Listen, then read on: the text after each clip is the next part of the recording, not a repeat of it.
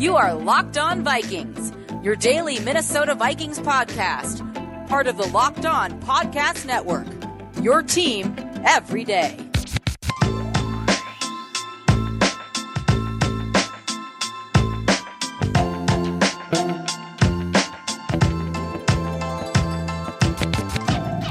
Welcome in, everybody, to another episode of the Locked On Vikings podcast, part of the Locked On Podcast Network, your team every day. As always, I'm your host, your pal, and the kid you copied off in math class. My name is Luke Braun. You can find me on Twitter at Luke Braun NFL. And you can find the show on Twitter at Locked On Vikings. I also want to shout out the Peacock and Williamson podcast. Brian Peacock, NFL analyst and NFL scout. Matt Williamson breaking down everything going on in the wide world of the NFL every single day on the Locked On Podcast Network as well. And today we have to talk about the new protocols with re- regard to COVID 19 vaccinations and how the players have reacted to all that. We have to have this conversation, I guess. I also want to talk a little bit about if the Vikings are all in for the 2020 season. There was an article that came out of Daily Norseman I wanted to respond to, and of course, there's some Storytime series going on as well. But I guess let's start with the news of the day, which is the new guidelines regarding COVID 19 and vaccination. And there's a lot of bullet points. I'm not going to go over all of them. All you need to know is that if if a player or a coach or whoever is vaccinated, life can basically resume as normal. They can go to the facility. They don't have to wear masks everywhere. They don't have to watch nearly as hard about like who they're exposed to or whatever. They can hang out as much as they want with anybody else who's vaccinated. If you aren't vaccinated, you kind of have to operate the way you did in 2020, which is, you know, masks everywhere, testing every day, the whole deal that players kind of put up with. If you're vaccinated, you can skip all of that. So that is, I think, a pretty common sense thing. If you're vaccinated, you don't have to do the COVID protocols. If you aren't vaccinated, you have to do the COVID protocols. But a lot of players seemed kind of upset by this. I know Joe Mixon uh, responded with something about how the NFLPA isn't looking out for them. You know, a lot of players responded with uh, some frustration or other.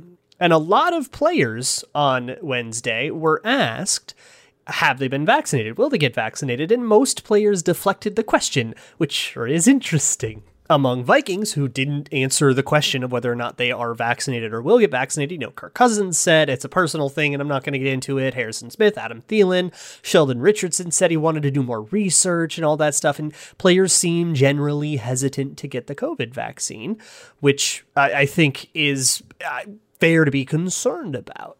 And regardless of your opinion on COVID 19 vaccinations, and we will get into that, it's an availability concern, right? Because if a Vikings player doesn't want to get vaccinated because of what they read online or whatever, and they end up contracting COVID 19 and getting held out of a game thanks to COVID 19, maybe two games thanks to COVID 19, what if those are important games? What if that's the difference between winning and losing? I think. Th- the status of someone being vaccinated is like the status of having a history of ACL tears. Or, I mean, look at the situation Danielle Hunter just went through. And through no fault of his own, he had an injury that greatly affected a contract negotiation. I mean, it made the whole thing play out all the way deep into the summer. So, what do we do about these Vikings that have like deflected this question and been all kind of cagey about it? And look, maybe those players are all vaccinated, but understand that there are a lot of players that don't like the vaccination or don't trust it, or for whatever reason, it's a touchy subject. I don't really think it should be a touchy subject, but it is one. And so maybe, you know, they go get vaccinated for the sake of, you know, availability and just decide they aren't going to talk about it in the media. Nobody wants to be the guy that made a stink. Or they don't intend to get vaccinated and don't want the media, you know, kind of breathing down their neck about it. Either way, Mike Zimmer actually brought in a doctor to talk to the players about vaccines. He has been, I think, pretty vocal about wanting the players to get vaccinated so players can be available. You know, Mike Zimmer, I, I don't know what he personally thinks about vaccines, but he does seem like the kind of guy that would issue his own political opinions to up the team's Super Bowl odds. He just seems like the kind of guy that eats, breathes football so much like that. But I kind of hesitate to validate player concerns about this too much. And I usually take the player's side in most of these disputes. I think we too often think of players as, you know, Madden chips and not as people. But I, I think in this case, I guess there's two things that could be going through a player's head or through your head if you maybe are with them. I know it's not fun to talk about vaccines on the sports podcast, but you know what? It's now having a pretty big effect on the league in terms of who's available, how people can do their meetings, you know, the, the day-to-day uh, just camaraderie and working together and chemistry history, and not to mention the risk of actually missing time due to contracting COVID 19. And I think if you don't like the idea of requiring someone to get vaccinated, nobody is required to get vaccinated. They just have to go through other protocols if they don't, so they don't spread the thing. But a, a, chorus that we hear a lot from players is that there's just not enough information. And I reject that. I think there's a lot of information. You just have to go find it. And you can look all of this stuff up. This is all public. There's no secrecy. Nothing is being created behind closed doors. It's all public information that you can go look at. But I think there's one thing people don't know how an mRNA vaccine works. The COVID vaccine is a different kind of vaccine than the kind we get for flu shots or mumps and measles or polio or tetanus or all the other vaccines you get usually as a kid. Most vaccines are like a diluted version of the virus or of the, the, the disease. You give the patient and a, a, a, like weakened form of the disease. It's kind of like the scout team. You give them somebody, you know, benign who isn't going to put an L in your L column who you can practice against, and your immune system learns how to fight the disease and learns to make the right antibodies and cells and stuff, and that's how it works. The COVID vaccine has a similar idea, but it's targeting a very specific part of COVID 19. So, on every COVID 19 virus, there's something called a spike protein. You don't need to remember that. You can think of it as a badge that just kind of says, Hi, I'm COVID 19 and I'm here to ruin your day. And it's on the outside of the cell. You could think of it as like a Packer helmet, and your body sees that and says, Well, that thing's an enemy and I'm going to go attack it.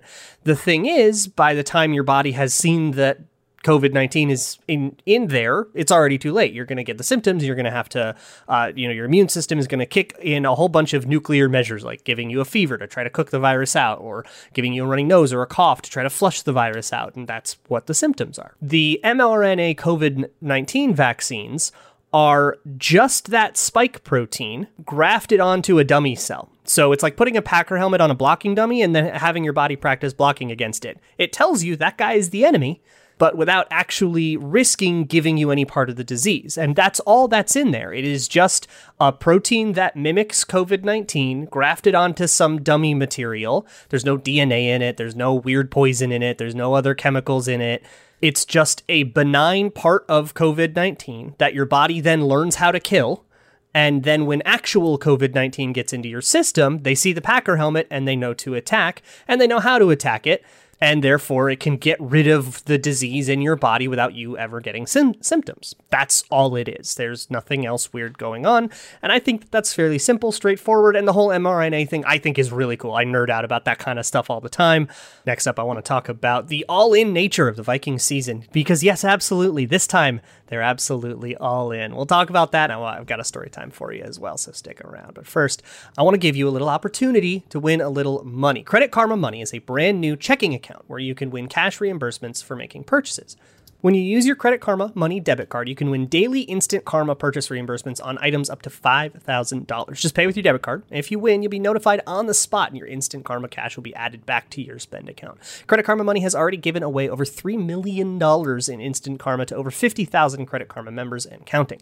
Open your FDIC insured spend account for free. There's no minimum balance requirements, no overdraft fees, and free withdrawals from a network of over 50,000 ATMs. And when you make a purchase between June 8th and June 30th, that's right now, you'll be automatically entered to win $1 million. Credit Karma Money progress starts here. So right now, visit creditkarma.com slash win money to open your free account. Start winning instant karma. That's creditkarma.com slash win money to sign up for free and start winning instant karma. Go to creditkarma.com slash win money. Instant Karma is sponsored by Credit Karma. No purchase necessary. Exclusions and terms apply. See rules. Banking services provided by MVB Bank Incorporated, member FDIC. Maximum balance and transfer limits apply.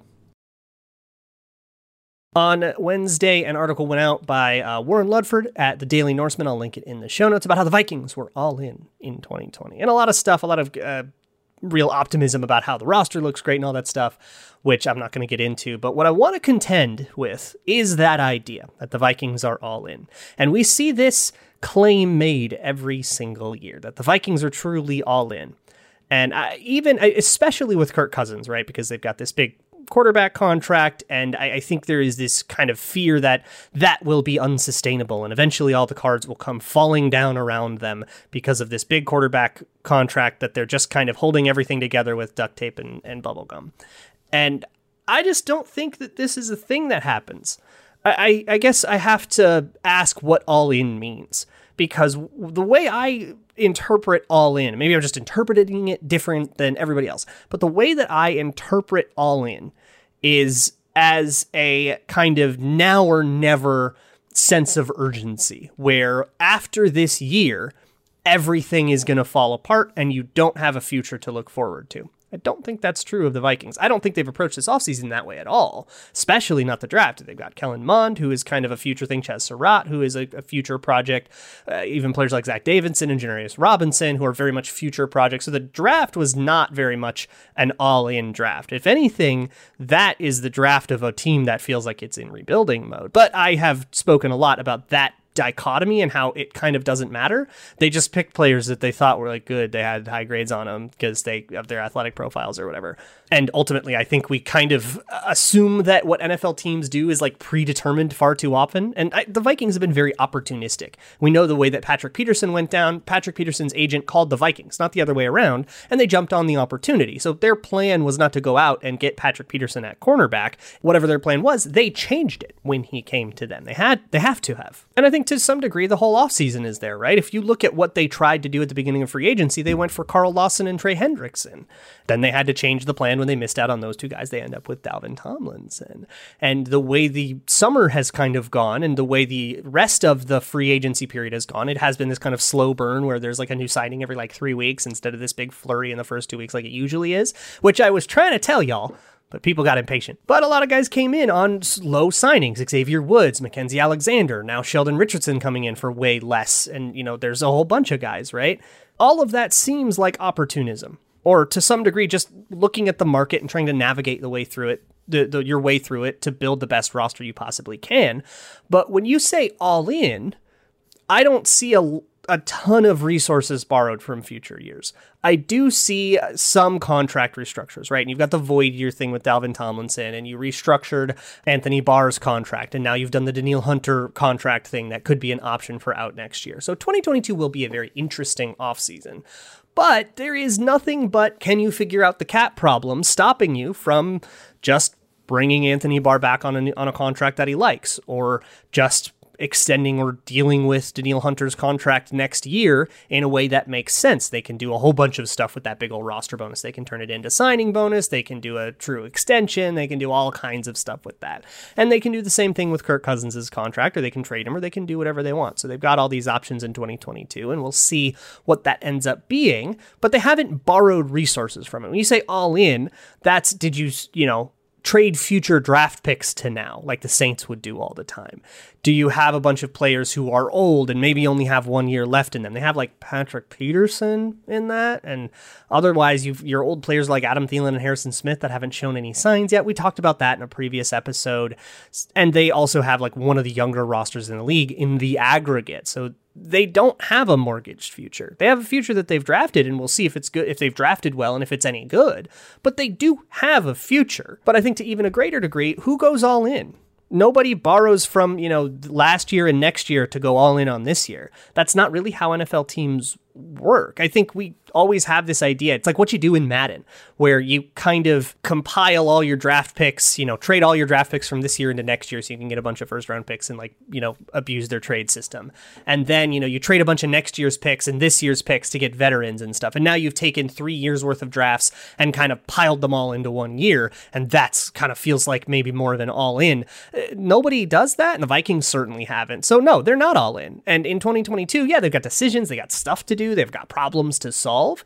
But, you know, once again, the imminent destruction of the Vikings has been greatly exaggerated. And we get this article, we got this article in 2018, it's an all in year. 2019 was an all in year. 2020, they traded for Ngakoue, it's an all in year. 2021 is an all in year, and I guess this one is really the one, but I don't buy it. Until the Vikings absolutely tear it down and fall apart and do so on purpose as part of a plan, I guess, or as a cost for maybe being more competitive the year before, then I won't buy it. And that's just not what's going to happen. 2022, they'll be as competitive as their, you know, draft results allow them to be. And that's always how it's going to be. It's always how it should be. Now, in the NFL, you can defer problems, but with your car, do not defer problems. The more you let a problem with your car fester and the more you wait on it if a light comes on, the worse the problem can get and it can affect other parts as well. So if you bring your car to the shop and they want to upcharge you for a real expensive part, maybe see if you can't get the same part from the same manufacturer for a a, a smaller price at rockauto.com. Rock Auto is an aggregator of car parts. They are a family company. They've been doing this online for like 15 years and they're looking out for you. And they won't upsell you like brick and mortar auto shops will when you're trying to get car parts. Enter your make, your year, and your model, and Rock Auto will sort through everything, make sure you're getting options that are compatible with your car, and you can get the part delivered delivered directly from the manufacturer to your door. That's at rockauto.com. And at checkout, there is a How You Heard About Us section. Make sure you let them know that Locked On sent you. Because if you don't, the rabbits will dox me. Rock Auto, amazing selection, reliably low prices, all the parts your car will ever need. Let's also talk about Built Bar. Built Bar is the protein bar that tastes like a candy bar, covered in 100% chocolate, an indulgent treat that you can enjoy late at night after a workout, in the morning, whatever, and not feel too guilty about it because it's low in sugar, low carb, low calorie, high protein, high fiber. It's even keto friendly if you're doing the keto thing. So make it feel like a cheat day without it being an actual cheat day. Head on over to builtbar.com and enter promo code LOCKED15, L O C K E D 1 5. You get 15% off of your next order. That's promo code LOCKED15 at builtbar.com. In the late 80s, football had a weird moment, not unlike a moment we had recently with the USFL. And in that USFL, an alternate football league, as well as the 1987 season, which was a strike shortened season, it was kind of a chaotic time in football, there was a player named Kyle Borland, who was a linebacker at Wisconsin and kind of played on the fringes of football in, in that time, had a cup of coffee with the league. Uh, about a decade ish later, Kyle Borland and his wife Jenny had a son. And Kyle Borland was obsessed with football, and he remains to this day. So they named his son Jared, but they made his middle name Tuff, T U F F, like Tough Toldness of Missoula. See, he wanted to make a legacy for his son to live up to. He wanted his son to be tough, so he named him Tough and said, let's make this a self fulfilling prophecy. He floats the idea to his wife, and his wife's like, yeah, that's kind of cool. I, I dig it. So they named him Jared Tuf Borland. And as a kid, Jared Borland quickly realized it would be very cool as a little boy to be called Tough, so he said, Please call me Tough. And that is why he goes by Tuf Borland to this day. The Ohio State linebacker, uh, undrafted rookie from the Vikings, spent his entire childhood surrounded by football.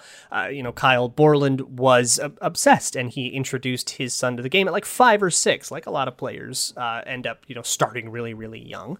And Kyle Borland loved everything about the game, the preparing, the watching it, studying it, playing it, working technique and stuff like that. And so just being around that, Tuf Borland kind of siphoned off the same passion. So Kyle Borland was the youth, youth league coach of his son's team. So your dad's the coach, right? And when he first started doing this, that was kind of uh, frustrating because you know you go, you do the youth coaching thing, and he decided he like didn't like driving home because you know his dad would immediately go into critique mode, and he says, ah, maybe I pushed him too hard, but hey, look, he's in the NFL and Tuf himself says, you know, he's glad that he got pushed that hard now because he's been able to kind of find success and make it to the next level, see if he can make a team up, up here in Minnesota. So he blossomed into kind of a blue chip prospect and he goes to Ohio State, you know, big program. And he redshirts his first year as a redshirt freshman. He kind of rotates in. And it's not until 2018, which would be his redshirt sophomore year, that he is uh, kind of penciled in to be a starter because after the 2017 season, a lot of the Ohio State defense left or graduated or, you know, got drafted or whatever. And in spring of 2018, of course, he tears his Achilles, uh, ending his 2018 season, which is super hard. And I, the idea of toughness is appropriately central to Tuf Borland's story. Up to that point, it was all physical toughness. You have to have it to be a linebacker and put up with the bumps and bruises of, you know, just day to day being a football player. But when you get injured, especially when it's an Achilles injury and the kind of thing that knocks you out for a whole season, you have to deal with the like two different kinds of toughness. You have to have two different kinds of toughness. You have to have again the physical toughness to put up with the pain and the rehab and work through it. And you know, it's hard work coming back from an Achilles injury and, and retraining your muscles and kind of catching back up for the time that you lost. But there's also the angle of mental toughness. And for Tuf Borland, it was really hard to watch his team fight and claw and scrape and do everything you would usually do in a football season with him being on the sidelines. He managed to get to the sidelines and be present for it, but it was really tough not being able to play. And that dedication really showed out because he was elected a captain before he was even cleared to play for the next season. And was, you know, kind of by that point was a leader in the locker room. Again, he was one of the longer tenured Buckeyes after a lot of turnover had happened through the draft and stuff. And he had one year left to go. His final year of eligibility was in 2020. But obviously, as all of these stories go, eventually you have to de- grapple with what happened in 2020 with uh, COVID 19. And the Ohio State season was hit pretty hard. Obviously, things were weird and we didn't even know if they were going to play for a long time. So you had to deal with that kind of mental throwing you off in addition to just the regular challenges of a season going on during COVID 19. When it came to Thanksgiving weekend and it was time for a, road game against Illinois, a lot of the Borlands were excited to go watch what would be one of Tuf Borland's last games in a Buckeye uniform. And you may remember what happened there. There were a bunch of reports of uh, coronavirus spreading through Ohio State's program. By the night of Black Friday, the game had been canceled and the entire season had been put on hold, and a number of players were held out from traveling with the team, Tuf Borland being one of them. So there have been a lot of moments where Tuf Borland, born and bred to be a like leadership inside linebacker type, hasn't been able to actually get on the field and do what he wants to do. And so now he gets very much that opportunity here in the 2021 training camp because that linebacker room is very open. So if Tuf Borland shows out, there's a job there available for him to win as he comes into Minnesota Vikings training camp. What's the bottom of that roster look like? Ryan Connelly or uh, Cameron Smith, Troy Dye, you know, these guys are beatable if you're good linebackers. So the opportunity is there for Tuf Borland to kind of prove what he couldn't in Ohio State. And all that's to say nothing of what happened to Tuf Borland in the national championship game where that whole defense got shredded to bits. He has, I think, a lot to prove, and we'll have to see over the course of the preseason if he's got the chops to prove it. Before I go, I just want to shout out the Locked On Today podcast. It is also part of the Locked On Podcast Network. Peter Bukowski keep bringing you everything in the world of sports under 20 minutes every single day. I'm Luke Braun. You can find me on Twitter at Luke Braun NFL. The show is on Twitter at Locked On Vikings. See y'all tomorrow, and as always, Skol.